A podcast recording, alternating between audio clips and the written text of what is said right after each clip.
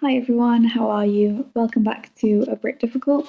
It's been a couple of weeks since the last episode. I have been on holiday for a little bit and just didn't get time to record an episode, unfortunately, but hoping to be back on schedule from now on. The end of the year is looking pretty free for me up until Christmas, so hoping to post more regularly.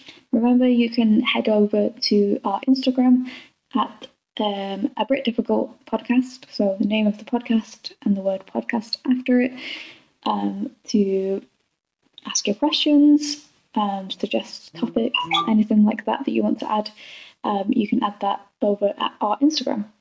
So today's episode is going to be about uses of the word may and a few other points about differences between formal and informal English, and just a few points about like how we can differentiate between formal and informal English sometimes.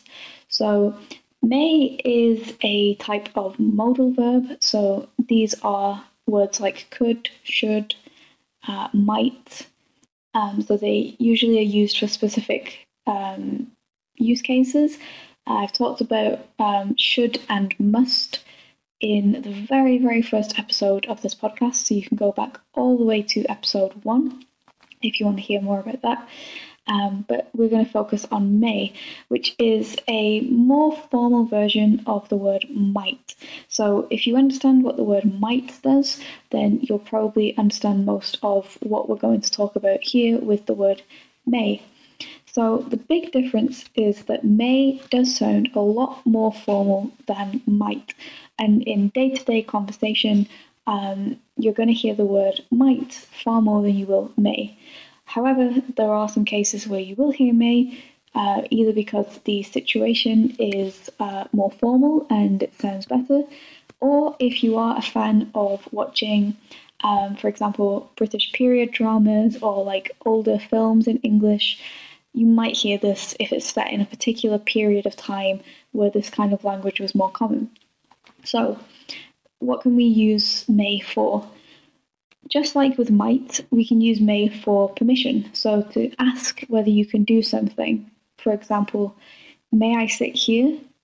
So in more casual English, you would probably say, can I sit here? So can I sit here versus may I sit here? Can I ask your name? May I ask your name? We can also use this to talk about possibility. So this is where it overlaps more with uses of might. So we say things like, oh, I might go there later, or I might speak with her tomorrow, to talk about something that's not for sure, but there's a possibility that it can happen. We can use may in the same way. So we can say things like, it may be possible to meet with her later, or it may be the case that they don't know yet. We can also use it in terms of what you might describe as accepting other possibilities. So when you say something but you're not quite sure about it, so there is this element of possibility, but it's less about it being possible and more about you saying something that you believe is true but you're not 100% sure.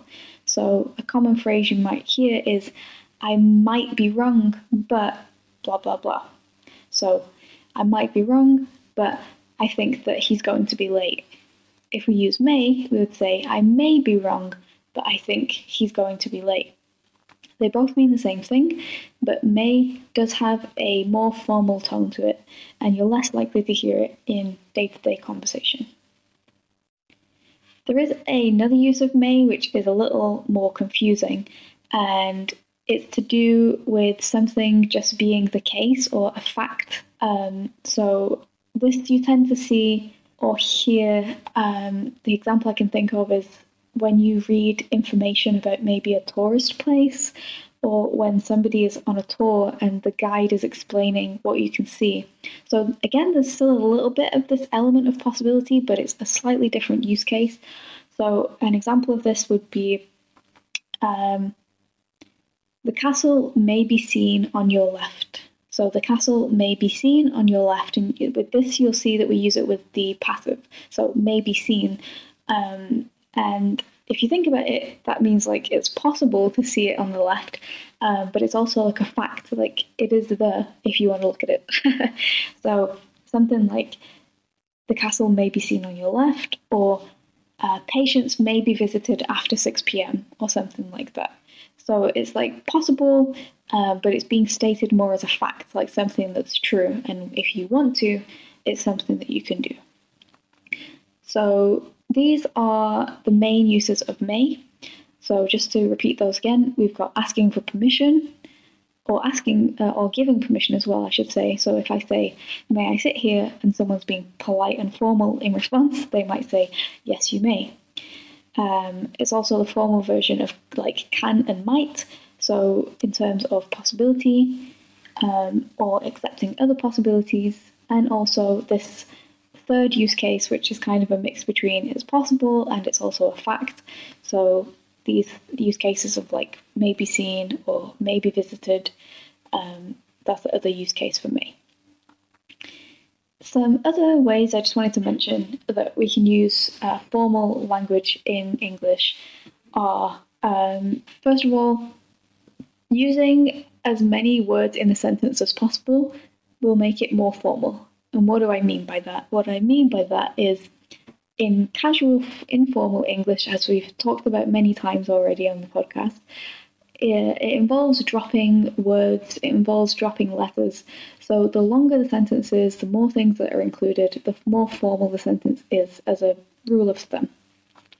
So, for example, when somebody is going to ask a question about something being done, and they might use some phrase like, have you blah blah blah. So let's say, have you finished the work yet? Have you finished the work yet? That is perfectly normal. It's not super formal English, but you'll find that there's more casual ways to say it. For example, like, did you finish that work, or finish that work yet? And you've lost half of the sentence, but it still makes sense to an English speaker. So you can go from, have you finished the work yet, to finish the work yet, and just this rising tone in the question. And this is a very common thing in casual English as well, is instead of asking a full question like, have you, did you, blah blah blah, we can just say the part at the end and add this rising tone at the end. So, heard from him yet? Hear that my voice goes up at the end. Wrote that book yet? Been to the cinema yet? We're losing a lot of that beginning part of the sentence, but it still makes complete sense. Another thing is the difference between the word who and whom. So that's who, W-H-O, and whom, which is W-H-O-M. Now, whom is not used very much in spoken English. The people I've heard use it are usually very picky about grammar, and so they will speak in this way. But in spoken English, you hardly ever hear this. But it's good to know what it means when you see it, or you do hear it in certain situations. So the difference between these is something it's to do with whether the who, the person, is the object of the action or thing that's going on. So I can say, who are you? Because in that case, who is like the subject. I'm asking who this person is. But if I say, with whom are you coming? It's because coming with is the action that's being performed on this person, this who. So whom, they are like the object, like a direct object of the verb, if we're going to use the grammatical term for it. So a very common phrase that you will hear that does use the word whom is to whom it may concern. And this is usually used in letters when somebody doesn't know who to address the letter to. And that's because it's that person who is, I guess in this case, receiving the concern. It's hard to explain, but if somebody is the like recipient of an action of some kind, we would use whom instead of who. But 99% of the time, people will say who regardless. So in casual English, in day-to-day English, I can still say, so who are you coming with? Even though I should say whom, for example. So a couple more things I wanted to mention here are just back about the modals.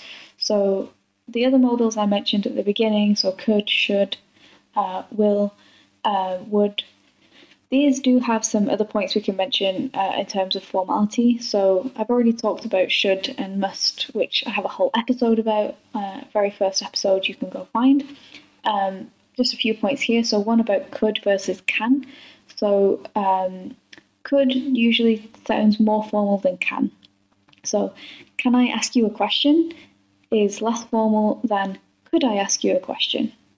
They mean the same thing, but could sounds more formal. Can you help me versus could you help me? Again, same thing, just different in formality. There are some informal phrases that use the word could. One of the most common that I hear day to day is could do, and this is a response. So this I feel is a very British phrase, so might want to write this one down. But if somebody asks you, do you want to do something, or do you think this is a good idea, or do you think we should do this? A response you might get is could do. And it's like saying that's possible or maybe. It's very similar to those things. So could do. And that phrase is very informal, even though could usually points to a formal phrase. So that's a little bit confusing, but I thought it was worth mentioning that because I think it's particularly a British thing. And if you're listening to this, you're probably trying to learn British English. And finally, we've got shall versus will. So will, as you probably know, points to a future action. It's something that is going to happen. So I can say, I will eat dinner in half an hour.